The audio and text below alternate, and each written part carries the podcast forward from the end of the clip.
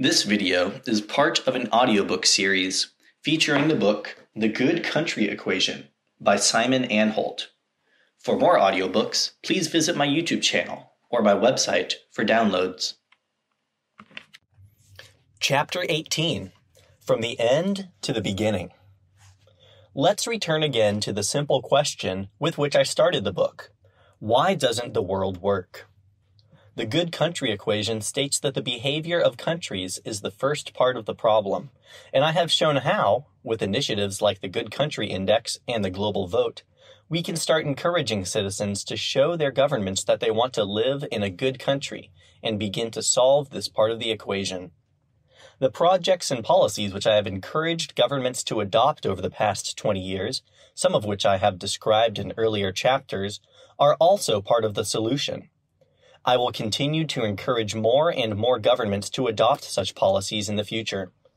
I hope other policy advisors, think tanks, universities, and consultancies will help in doing the same, demonstrating to leaders that it is entirely possible to serve the needs of one's own people and one's own territory while doing no harm, or actually doing good to other people and other places, is a powerful mechanism for achieving that essential change in the culture of governance.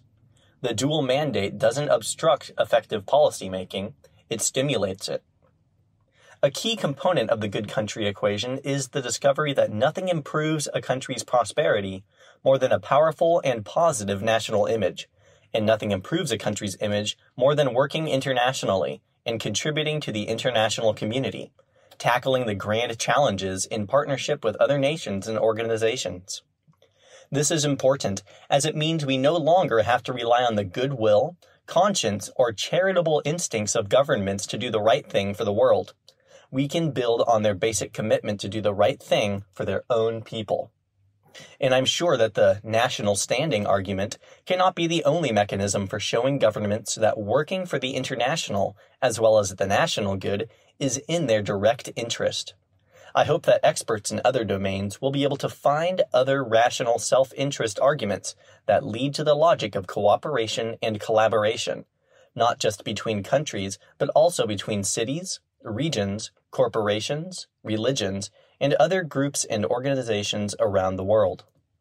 The good country equation states that it is also the behavior of people which prevents the world working, and in the following section I will explore this proposition in more detail. I'll also outline a project I'm working on, The Good Generation, which could deliver real progress in this area. The Good Generation. The conclusion of the Natural Cosmopolitan study that at least 10% of the world population is likely to identify particularly strongly with the values of the good country philosophy is certainly thought provoking.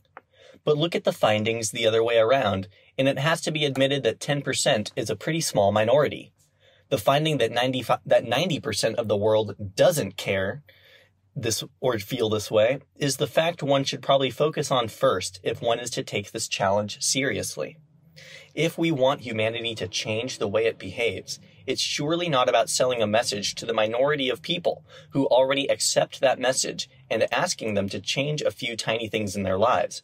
It's about deeply educating the majority to see the world more clearly, to live differently, so that the values and principles that drive their behavior are the right ones from the very start. The list of challenges facing humankind today, as I have said, is long and bewildering, and even the idea of trying to sort them into some kind of priority, let alone fixing them, seems daunting. Back in 2015, the United Nations provided a valuable re- service in devising the Sustainable Development Goals, a set of targets for progress against the most serious challenges by 2030. These, at least, have helped to clarify what needs doing and provide structure and encouragement to the governments and institutions already working on these challenges. So far, the Sustainable Development Goals are not on target to meet their deadline. But if we take a step back, three simple facts emerge.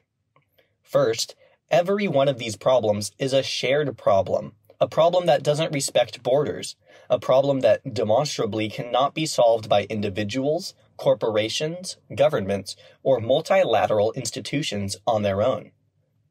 The second fact is that all of them have been caused by human beings. And if people are the problem, then people are likely to be the solution. The third fact is that very few of these problems are capable of being resolved in less than a generation.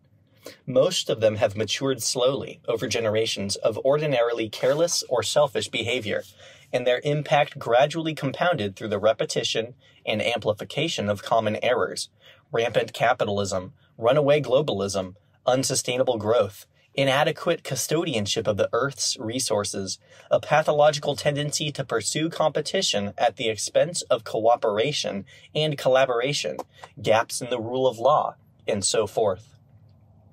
Our search for fixes to these problems is all too often calibrated to the wrong timescales. Nothing works harder against the correction of long term problems than the impatience of elected politicians and voters. In consequence, most politicians ignore such problems because they can't be fixed within their term of office, or because they lie outside the remit of domestic policy, or both. The more ambitious ones try to impose short term interventions, which often make things worse. A while ago, I was looking at the websites of a variety of NGOs and activist organizations, and I began to notice how many of them used a simple formula. Quote, and we must leave the world in a better state for our children. I found myself thinking that it's the height of arrogance to imagine that you can take an issue like climate change or poverty, migration or corruption, structural problems that have taken the emissions and commissions of billions of people over centuries to create, and fix them before you can check out. It occurred to me that the sentence should read like this quote, and we must leave our children in a better state to fix the world, end quote. We need to admit that we ourselves, the adults that work and run the institutions and governments in the planet today, are really powerless to fix things on our own. We need the help of our children and our children's children. A vaccine for the global challenges. Oh my God. It was clear to me that this was the moment to bring back the Global Learning Trust, which I'd originally developed for the insurance company Generali four years earlier. As it wouldn't be a trust, and I wouldn't and I wanted to emphasize its thematic connection to the good country, I decided to name it the Good Generation. In every other important aspect, the project remained unaltered. The Good Generation would be a first aid kit for the world, a set of educational principles, virtues, or values that target every global challenge at its root, the way we bring up our children. Metaphorically speaking, these are educational vaccines, which, for example, might include re- reducing prejudice and intolerance by teaching children cultural anthropology at a young age.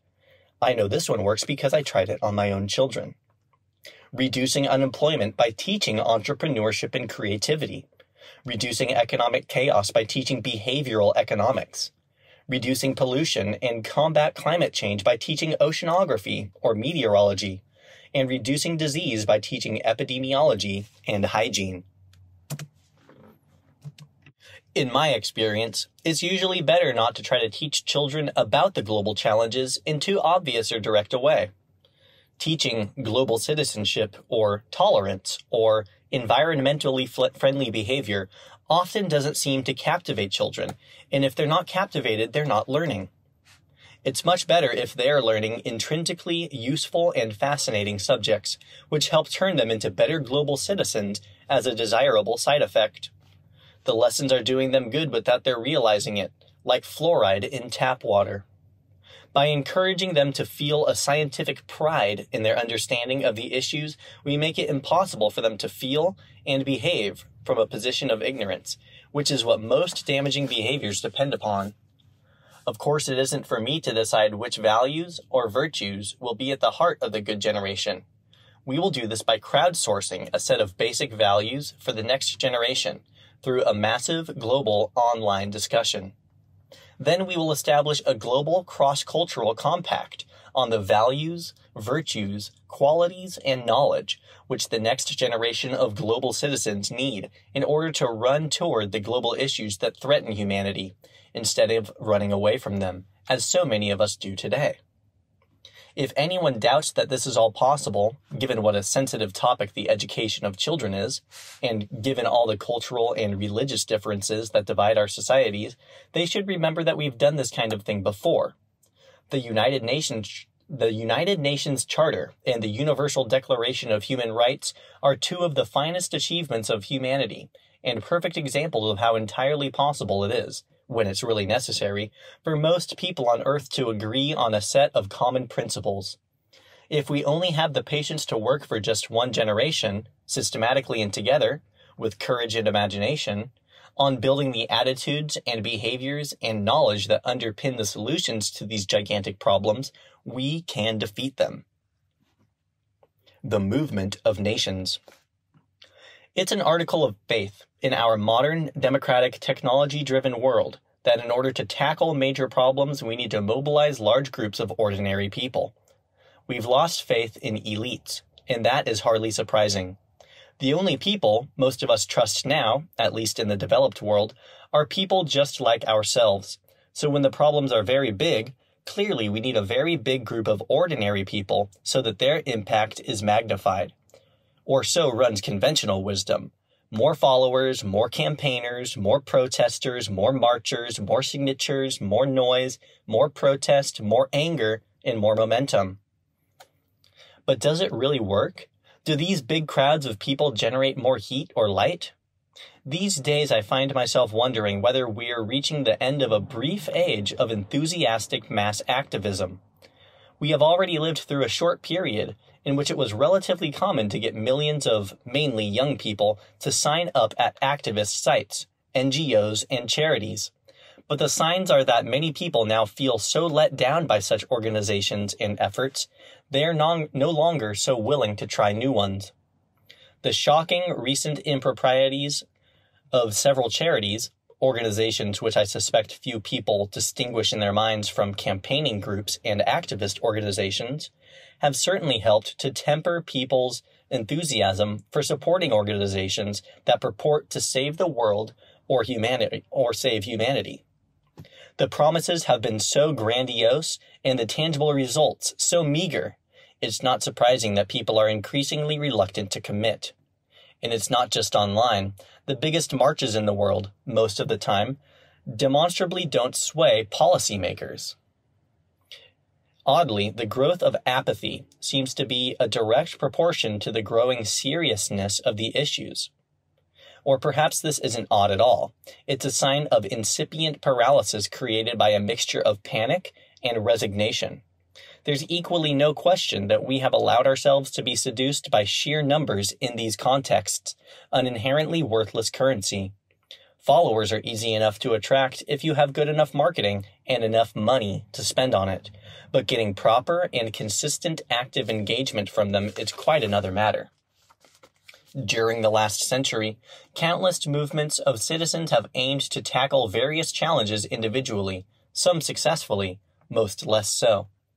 But we are running out of time, and citizen movements achieve change slowly, if they achieved it at all. Perhaps what we really need today is a movement of nations. The League of Nations, at its inception, was a small group of nations sharing a common commitment to prevent further conflicts, a common set of values, and a common feeling of urgency. It was very consciously a minority of countries, a challenger movement, if you like, setting itself up against what then felt like the mainstream.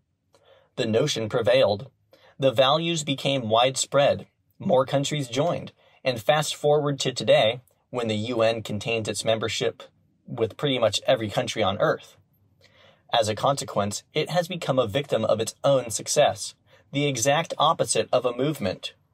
Part of it run parts of it run the risk of becoming an obstruction. By representing the interests of all nations, it all too effectively crystallizes their differences.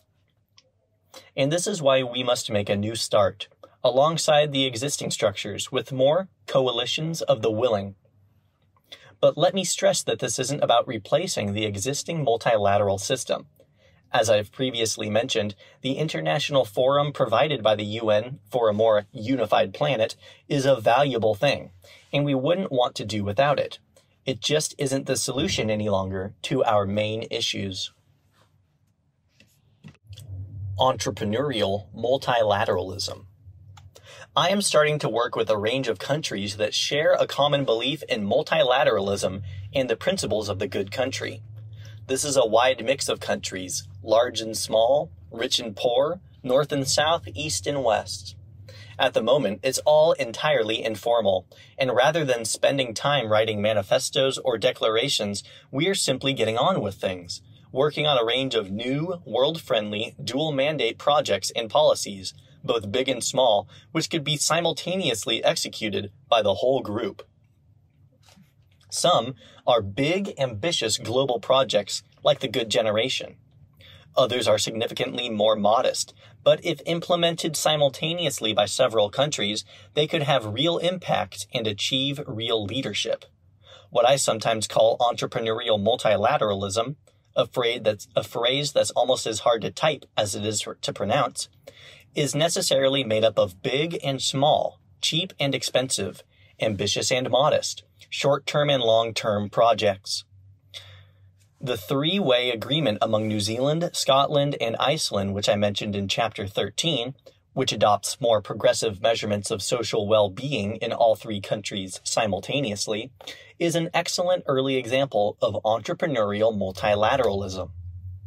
A key point about entrepreneurial multilateralism is that these are ad hoc groupings of countries, cities, regions, and other international actors coalescing around a shared need, opportunity, or ambition. Their membership may well overlap.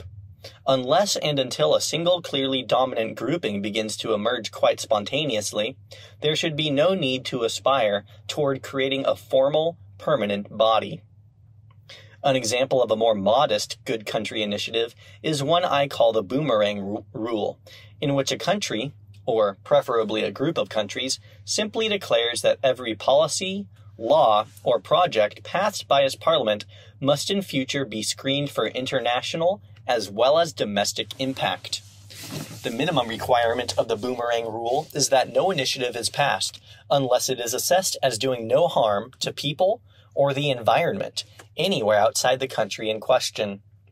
Whether it's increasing nurses' pay or building a new concert hall, limiting pesticide use or lowering the voting age, joining NATO or hosting the Olympics, the direct consequences of each policy on people around the world and the rest of the planet must be assessed using a simple standard model. Any negative international impact above a certain threshold means that the policy must be revised or rejected. Laws and policies that succeed in doing good both domestically and internationally will be actively encouraged, and the aim is that over time, more and more policies should achieve this goal.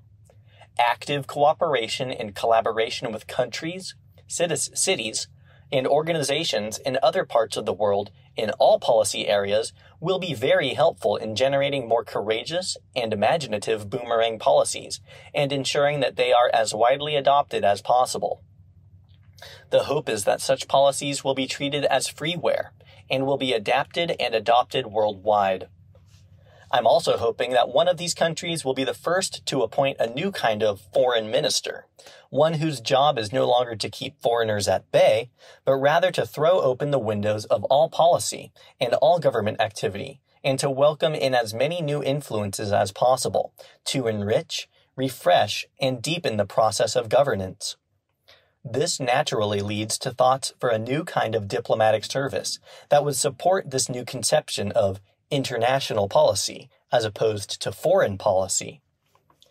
I should emphasize that by making such suggestions, I'm not arguing, arguing for countries to replace interest based foreign policy with values based foreign policy. Survey after survey has confirmed that in most countries, only a minority of the, of the population would ever support such an approach, at least in this stage of human development. What I'm arguing for is a broader and more informed definition of the national interest, one that factors in the real, tangible benefits, both short and long term, of a more cooperative and collaborative culture of governance. Something a little more challenging, but equally interesting, would be for one or more countries to absorb the principle of the global vote and accept some small percentage of the votes in their general election to come from people outside their own borders, perhaps a randomized panel of around 200 individuals from all the other countries on the planet. I'm sure this would present all kinds of constitutional difficulties so sacred is the idea that citizenship and democratic rights are indivisible. But what a gesture of interdependence it would be for the right kind of country. A more ambitious dual mandate policy involves converting the excellent but underused navies of several countries, the chances of seaborne invasion of their ter- territory being close to zero, into an ecological defense force. Most modern nations occupy their armed forces during peacetime with a collection of exercises, civil duties, emergency relief, and odd jobs which may or may not correspond with their abilities, vocation, and desires. My suggestion is to convert these navies into forces whose specialty is environmental protection, climate change and pollution being the closest thing to war that most countries face these days. Since a Navy's native element is water, this expertly ties in neatly with an environmental mandate, preserving clean, abundant water sources, avoiding and mitigating floods and landslides, enhancing the capability of the population, industry, and agriculture to manage unpredictable rainfall, and so on. I'm also gathering broader support for an initiative I originally developed with the Mexican government, the Climate Change Communications Forum, or 3CF. This is an initiative designed to create a global consensus and a center of expertise on how to engage the world's population more fully and productively in the discussions and actions on climate change. In my keynote launching the initiative at the COP13 Climate Change Summit in 2012, I spoke about how we were all in our different ways, quote, trying to do diplomacy with global public opinion the last remaining superpower on Earth. end quote. Such a forum is needed because the political and scientific components of the climate change field already have highly developed structures, forums, bodies, and networks for effective and efficient international coordination. Yet there is virtually no coordination or coherence in the way that the all important aspect of climate change communication is discussed, carried out, monitored, or developed by individual countries, cities, and other international actors. The task is huge. According to research from Yale University presented at the 3CF launch in Cancun, 40% of the world's population had still not heard about climate change. Society's response to the emergency of climate change still looks so much like an ant heap that somebody has prodded with a stick a huge amount of unconnected and panicky activity, people rushing about in all directions and achieving too little too slowly. Note that we do not lack willing or skilled foot soldiers, we lack generals. Hmm, important. I'm going to read that again. We do not lack willing or skilled foot soldiers, we lack generals. As I have discovered, an individual policy conducted by an individual government no matter how courageous and imaginative it is, seldom makes a lasting impact on the culture of governance more broadly, or indeed on public perceptions. If, however, a group of very different countries on all the inhabited continents were to implement the same policies simultaneously, and if those policies were sufficiently simple, inspiring, and effective both domestically and internationally, then there's a good chance that the culture of governance would start to shift. I believe that our 700 million natural cosmopolitans and the vastly larger number of people beyond the core group who may not fit this exact character type, but still sincerely desire a peaceful and prosperous future for all humanity, would see that something was changing and would begin to feel a glimmer of hope. They would start to see that there are countries out there both willing and able to serve the interests of our species and our home planet, as well as their own interests. Eventually, I feel sure the arguments will become overwhelming and that long awaited change in the culture of governance worldwide, from fundamentally competitive to fundamentally collaborative, will become an unavoidable reality. A final word. This, I believe, is the way the world changes, not with a single project, but with many. Not by citizen power overnight, but by the patient nurturing of the next generation of citizens. Not by countries alone, but by groups of countries, companies, and other institutions and individuals. Not with conventional, bureaucratic solutions, but, but with courageous and inspiring projects not led by the great powers alone, but by the emerging and middle powers too. Not with an unwieldy consensus of the majority of nation states, but through the dynamic examples of smaller groups of nations, soon imitated by the rest. The COVID 19 pandemic has been helpful in several ways, even though the human cost has been so great. It has awoken us to a stronger sense of global community than we have felt for generations, simply seeing all the peoples of the world responding in their different ways, yet suffering as one, day after day, has brought us to a higher awareness of our connectedness, our differences, and our similarities, our shared vulnerability. It has proven to us that we have been far more successful at globalizing our problems than globalizing our solutions. The globalization of transport and business enabled the pandemic to happen. The globalization of communications, scientific research, institutions, and supply chains enabled us to attack it. It has revealed the fragility of human society by confronting us with the actual possibility of global catastrophe. And this has been a vital missing ingredient in the fight against climate change and nuclear proliferation. Now, and for a little while until we forget it again, we can all believe that humanity has no special right or dispensation to survive. We need to hang on to that thought.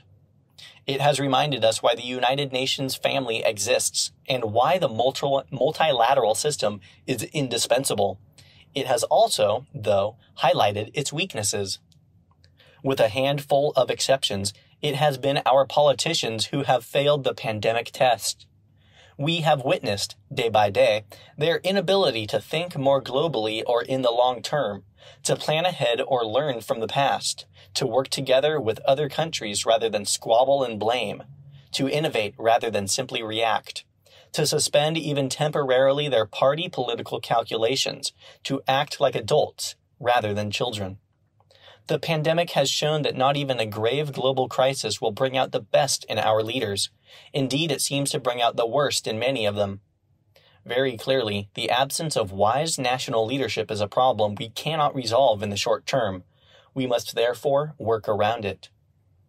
Enlightened self interest has long been the missing part of the equation, the real reason why countries so seldom do the right thing.